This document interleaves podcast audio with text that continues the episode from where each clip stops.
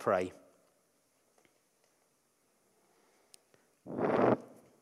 Jesus, we thank you so much for your presence here.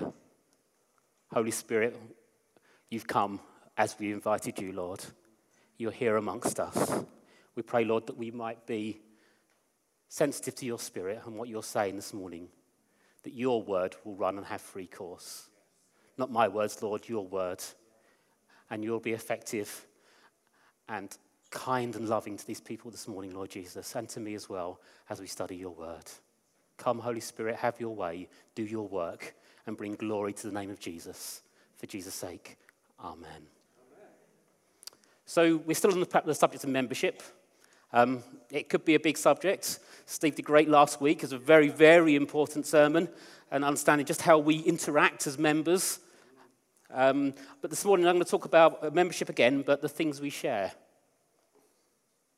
Now, I don't know how many groups you belong to, not in the church necessarily, outside of that. Um, there's things all around us. Uh, um, Esther, she supports Arsenal.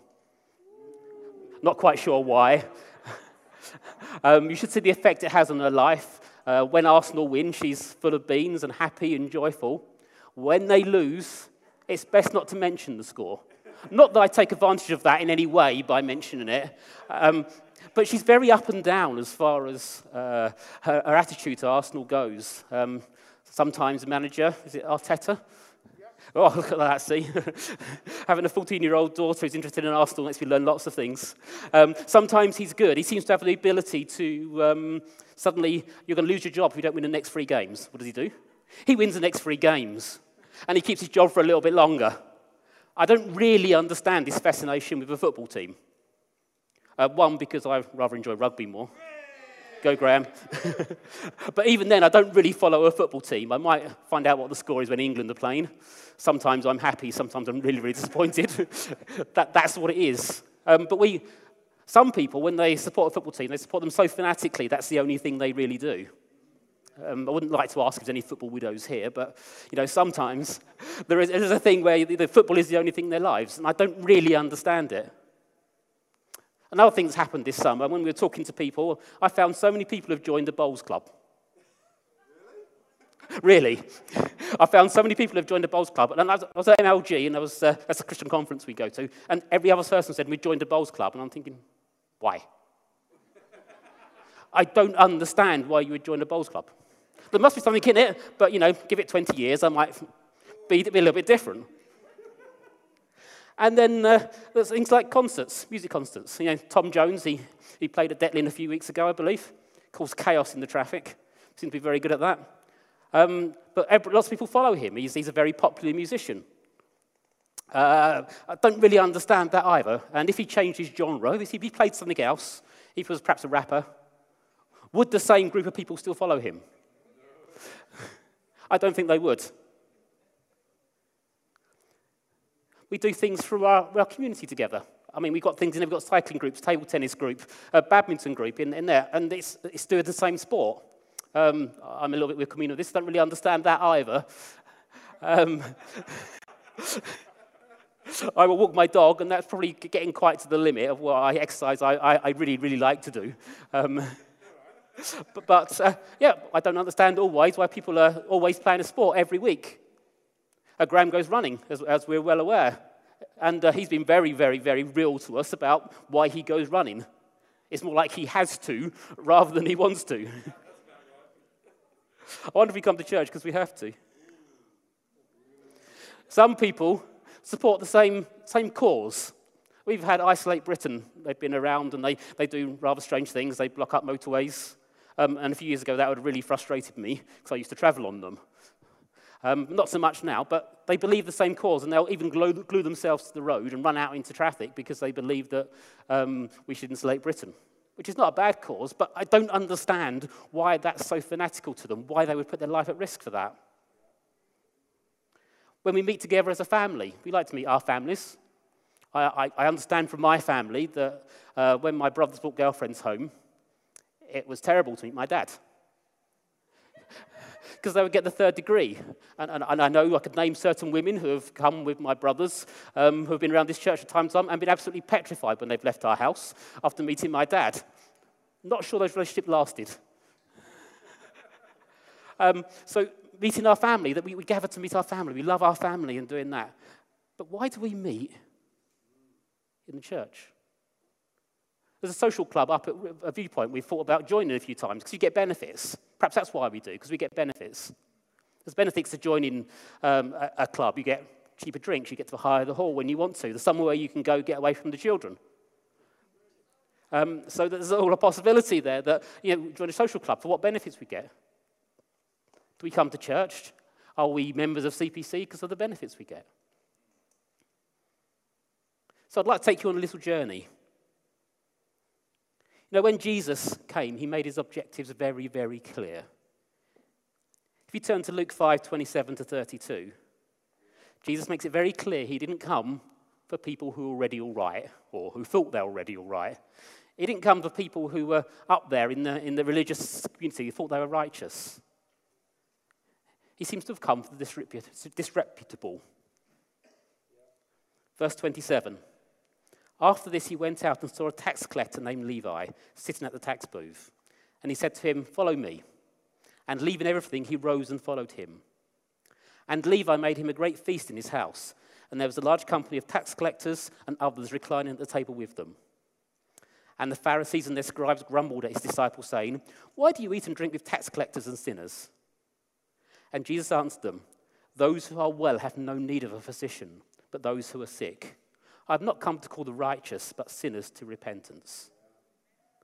So these people were outcasts. That's why they gathered together. That's the reason they were together. They were outcasts. And uh, notice they didn't take it to Jesus. They took it to his disciples and said, Why are you eating with sinners?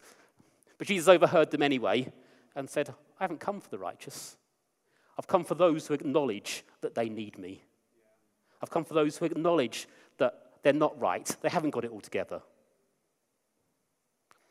It was the sick that needed Jesus.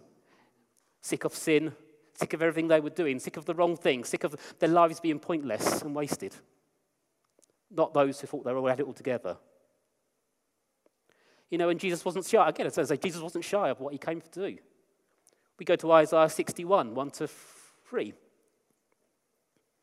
Remember what he said? And he repeats it as well in, uh, in, in Luke. Verse 1 of chapter 61 of Isaiah.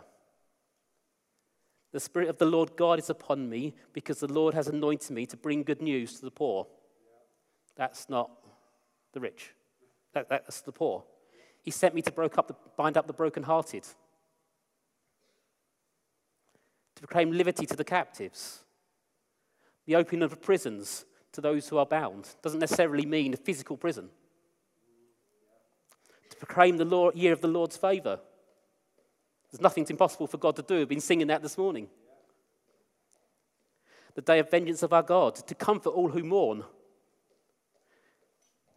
to give them a beautiful headdress instead of ashes, the oil of gladness instead of mourning, the garment of praise instead of a faint spirit, that they might be called oaks of righteousness, the planting of the Lord, that he might be glorified.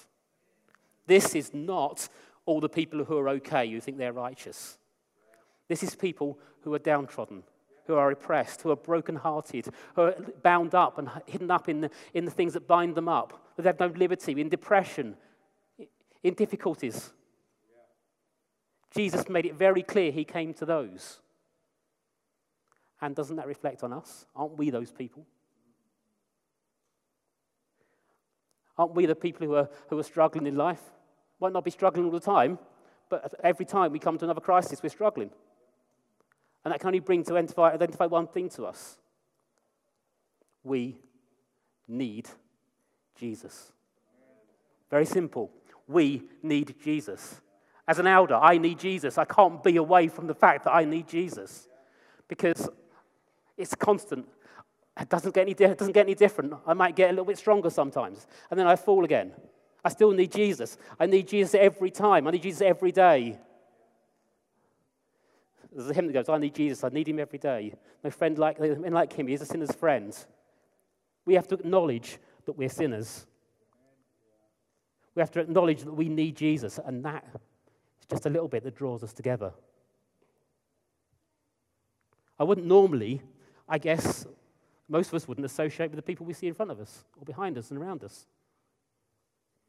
Not because they're horrible or anything, Nikki and Kevin, behave yourself.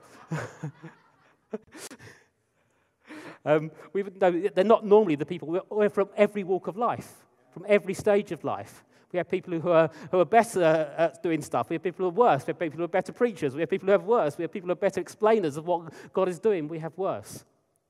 We haven't crowded to our own group, except that we need Jesus.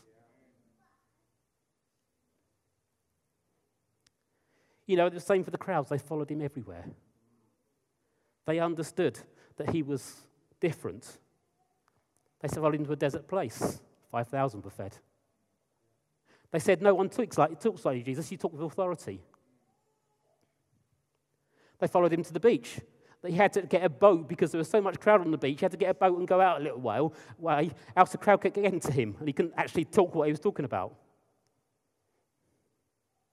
That's Mark 3 7 to 12. He gave them everything, He was the breath in their bodies. We only have to read that God is breathed into Adam and Eve at the start in Genesis, and he gave them life. But Jesus also said he was the water of life. Whoever comes to me will never thirst again. He's the bread of life, never hunger. He's the light of the world. All we need for life and for living is found in Jesus. All we need for life and living is found in Jesus. I picked two other stories. The demon possessed man. If you look through Mark 5 and 6, you'll find all these, all these stories here. The demon possessed man. So, Jesus, first of all, if you look at the story, he made a point of going across the lake. He decided to go there. So, he was already moving towards somebody who needed him so much. But if you look again, you realize and you see that the demon possessed man saw Jesus arrive and nobody else could contain him. Nobody could subdue him. Chains, shackles, they couldn't hold him in place. And when he saw Jesus arrive, he ran. He ran to meet him because he knew Jesus was the person who could help him, was the only person who could help him, was the only person who could set him free.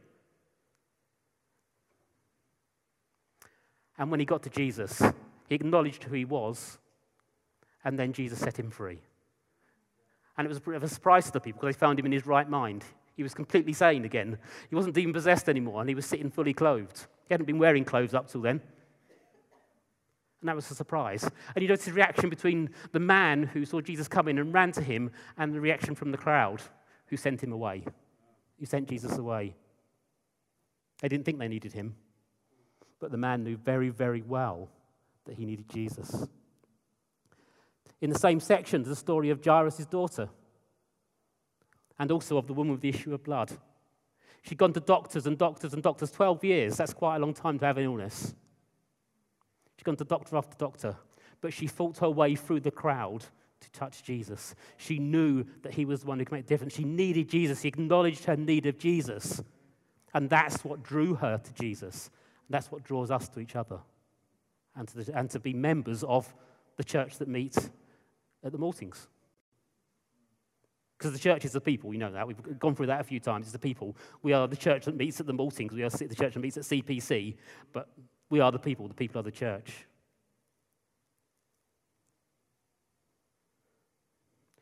And people there in the New Testament, they acknowledged him, they needed him in the good times.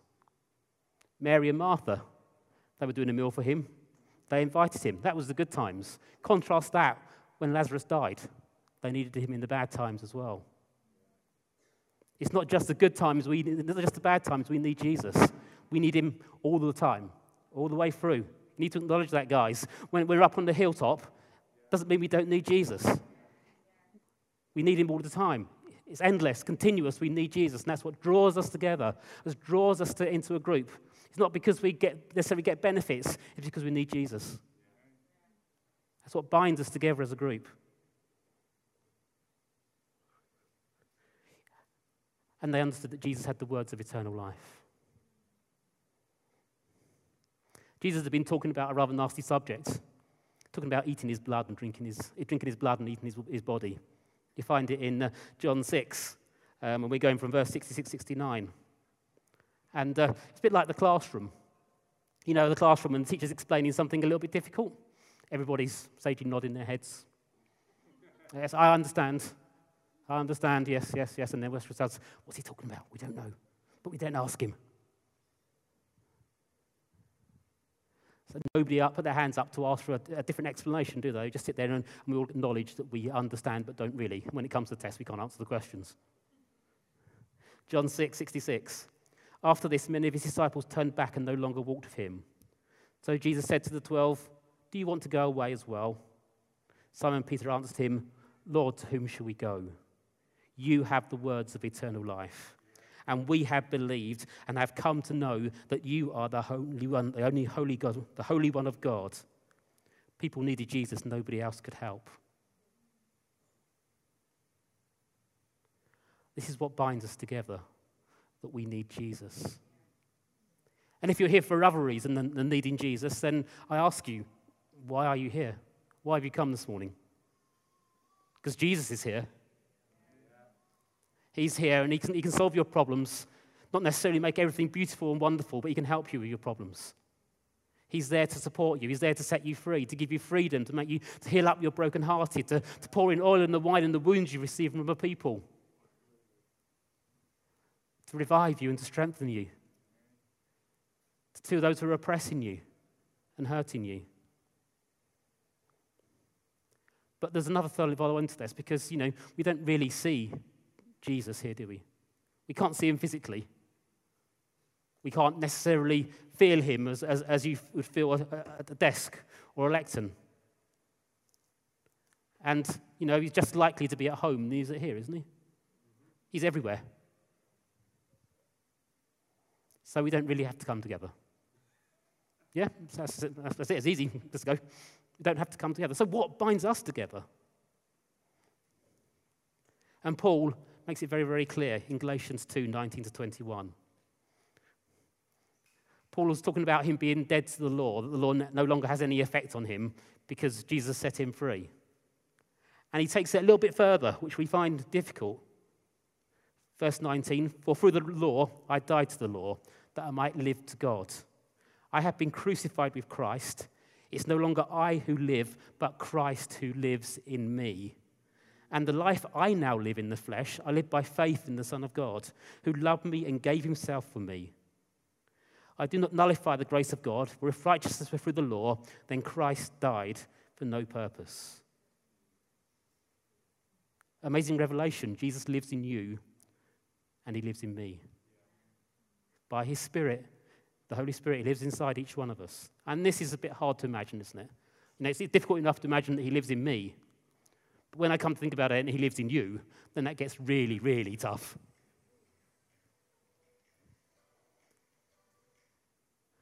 And it's hard to imagine from lots of people you meet. I'll talk to you about the external hosts. I know this is, could be a little bit of a emotive subject, but even so, the external hosts, those are the car park and let us in. Um, they might not be always the politest of people. They ask you to park somewhere, park next to another car. Oh, and you might get dents and scratches. That's a, that's a little bit difficult, you know. And it's the same for me, actually. Um, Nikki and uh, Hannah will tell you quite clearly on the fun day, I said to myself and to them, hmm, I've been parking for 30 years. I think I know how to park. I parked buses in small yards. I know how to park. It's not just you, it's me as well. I criticize myself on this. But if Jesus asked you to park somewhere specific, would you park there? I reckon you'd get in there quickly, you'd be parked and out the way, and not a problem. He just did. If Christ is in the car park team, if Christ is in the external hosts, if Christ is in you, if Christ is in me, he just asked you to park there. It might not have been so apparent when they did it, but he asked you to park there. And now let me take this view and explain to you. We did a fantastic fun day. It was brilliant. We, we affected the community. But that's not the only thing we do in the community.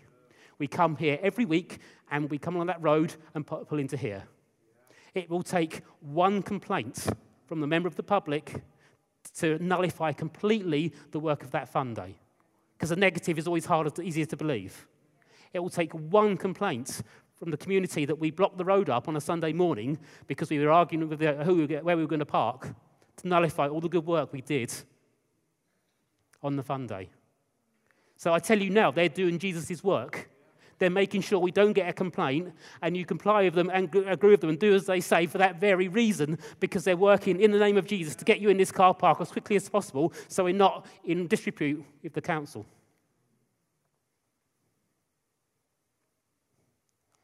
Perhaps it's exactly your experience this morning with the car park team. You might want to go and tell them and apologize.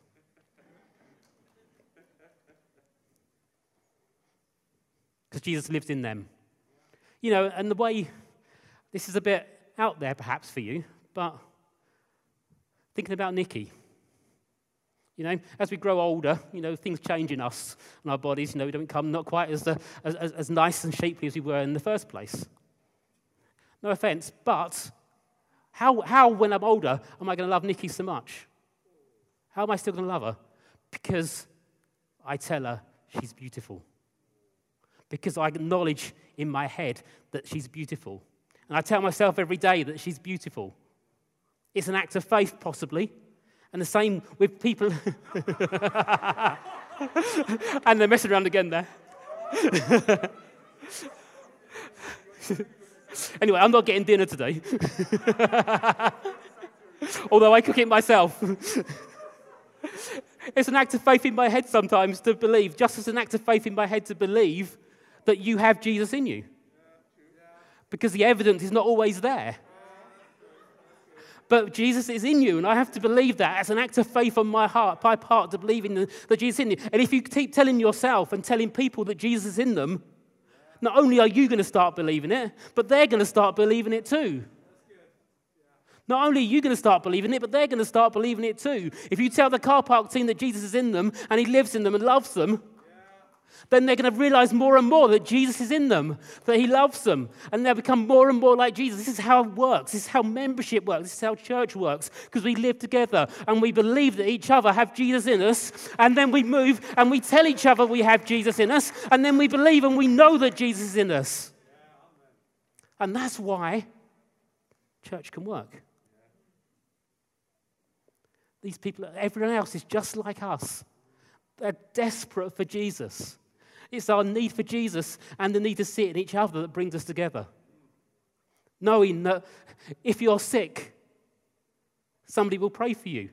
We will pray for you. The elders will pray for you. We'll make time to pray for you. We will come to your house and pray for you if that's what you want. We pray for you here. We pray for you in the prayer room. I love the way over the last two years, over the, the, pandemic, the groups have stayed together and worked together. All respect to our, our team leaders, all respect to our life group leaders, all respect to our heads of department that have been messaging their teams every week to say, Where are you? Hello, how are you getting on? This is an encouragement. Because that's how the body works, that's how membership works. Because we love Jesus and we see Jesus in each other. There's a story about a woman who was going to leave a church. Came up to, came to the pastor and said, I'm going to leave the church. I look here, there's people on their phones when the preaching's going on. They don't react as Jesus did. They're doing all sorts of things other than what Jesus told us to do. And this is where we stand sometimes. And so the pastor said to her, Okay, that, that's fine. He was a good pastor. He let her do it. He said, Just one thing I want you to do for me. I want you to walk around the church with a full glass of water three times. So she went off and walked around the church, the glass of full water, without spilling it, three times. And the pastor, she said, I've done it, Pastor. I can go now. I said, Yep, excellent. So, how many people, while you were walking around the church, did you see on their phones, on their tablets? How many people did you see not living the life that Jesus gave you? I said, None of them. Why? Because I was concentrating on the water not coming out. I didn't have to spill it. And that's the point. If we're concentrating on Jesus, who we're supposed to be concentrating on, we don't see the things that people are doing wrong because we're getting our hearts right with God when we've messed up.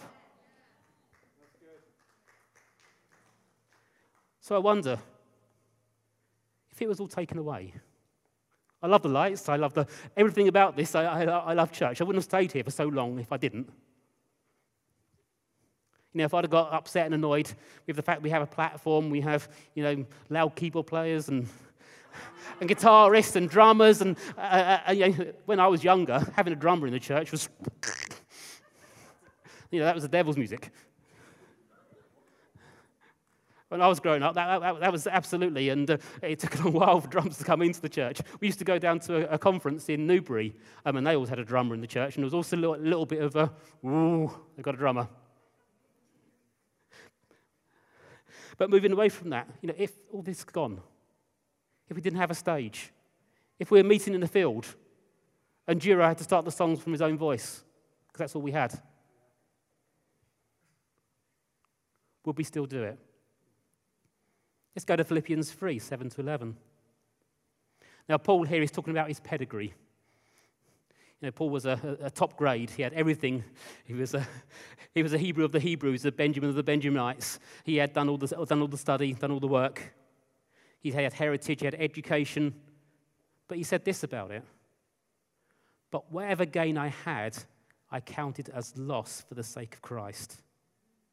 Indeed, I count everything as loss because of the passing worth of knowing Christ Jesus my Lord.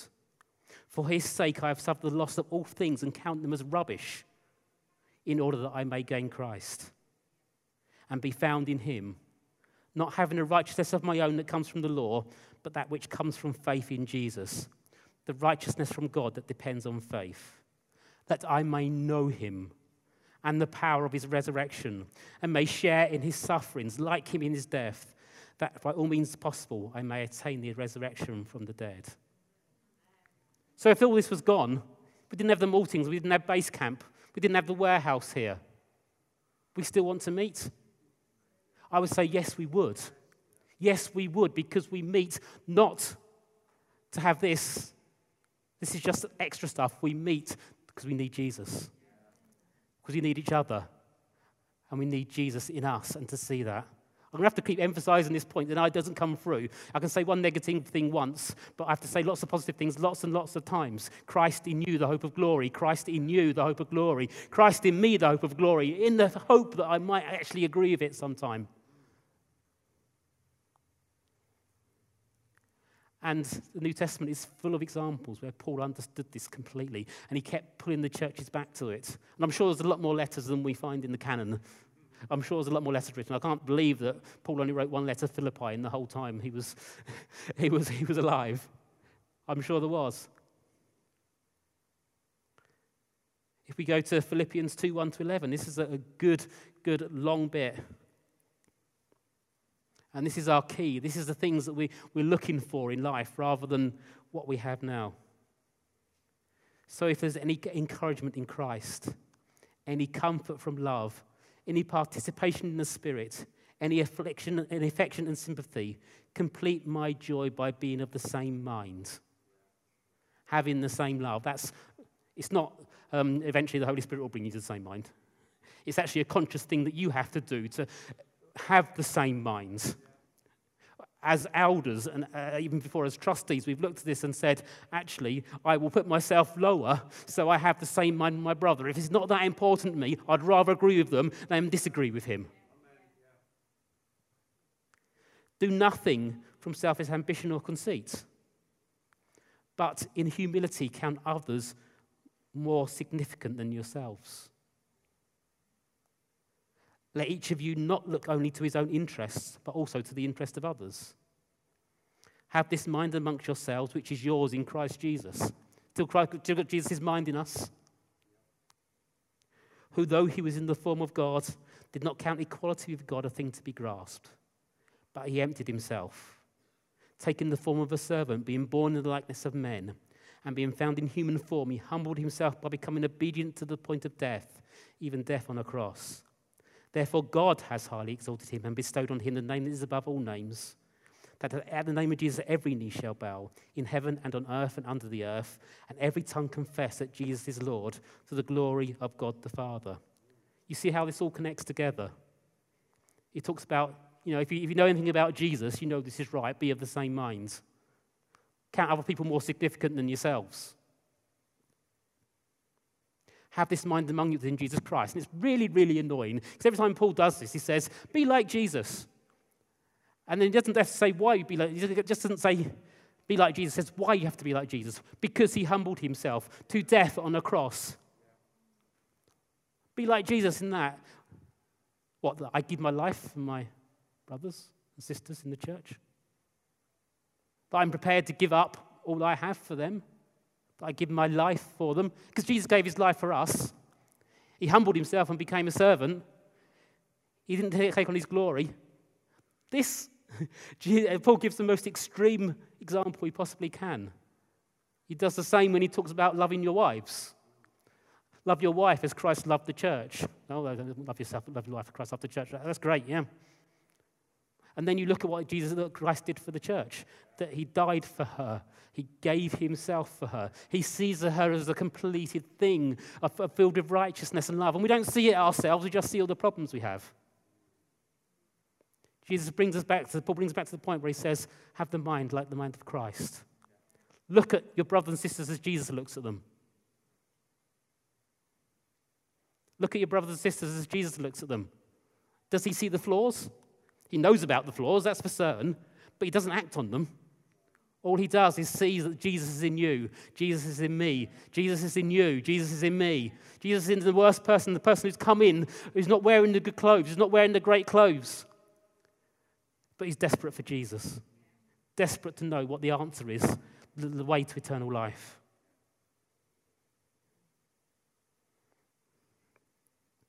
And this is about maturity. I'm going to bring it back to maturity because actually all our, all our vision objectives, they actually all link into each other. A member will do this. They will want to grow in maturity. And maturity isn't that they know lots of scriptures and can quote them off to you. Maturity is that they have grown into knowing that you have Christ in you, that I have Christ in me, and I can see it, and I acknowledge it, and I'm faith, I believe it, that you will do the best for me, that you think the best of me, you have the best interests at heart, that you, that you love me, that uh, if I join with you in a group, you'll, you'll protect me and care for me, and then when, when you're in a problem, I will care for you and look after you. That's what membership is. It's acknowledging that Jesus is our Savior and we need Him so much, and it's acknowledging that we can find Jesus in each other. There are lots and lots of other things. You know, and if you want to come and be part of a group like this, it's a worldwide church. We're actually such a huge family. We can walk in anywhere and say, hey, I'm a Christian. And say, oh, yeah, great, that's lovely. Great to see you. That is, that is the wonder of going anywhere in the country, in the world, and, and saying you're a Christian. You just, you just walk in there and people accept you. But Jesus is a first example of that. He accepts you, accepts what you've done. He knows that you're a sinner. Do you know you're a sinner? If you know you're a sinner and you want Him, He will come and release you from that sin. He will set you free. He will heal your body. He will set you free to, to know and to love. He will move all the things in your lives the oppression, the depression, the things that are causing you problems, the hope, the bullying. Even so, He can give you the strength to get through those or release you from it. He will do either. He loves you so much that He wants to be and come to you and live in you. And He died for that very reason. He died for that very reason that you should come to know him and should acknowledge your need for him. You know, and we're available. I'm not great at appeals. If the band would like to come up, that would be great. But I feel the need this morning that as we see Christ in each other, we can actually minister to each other we can actually minister to each other. And it may be the most unexpected person that's behind you who's going to lay your hands on you and pray for you if you need it. But as, as a body, as a group of members, we can look after each other. We can pray for each other and support for each other. So I don't really know how to do this, but if you'd want to indicate that you need someone to pray for you this morning, then tap somebody on the, on the shoulder beside you or around you. Or you can come to the front, whichever way you want to do it you want to come and be prayed for by us, then come to the front. You're welcome to do that. If you want to accept Jesus as your Savior, then come and join us at the front. We will be there and available. If you just need prayer for something, the prayer room is available after the service. If you want to do it more discreetly, go to the prayer room and pray there, and somebody will be there to pray for you from our prayer team. So much availability this morning for God to minister to you, for Jesus to minister to your heart, for us to minister to you as well, as representatives of Jesus Christ. Christ is in us. And this morning, Christ is in you. I believe that, that Christ is in you, that He's here, but He's in you and in your body, and you have the mind of Christ. By faith, you have the mind of Christ, and you're thinking the best of me, not the worst, and I'm thinking the best of you and not the worst. So take this time to just let ministry, please, made away.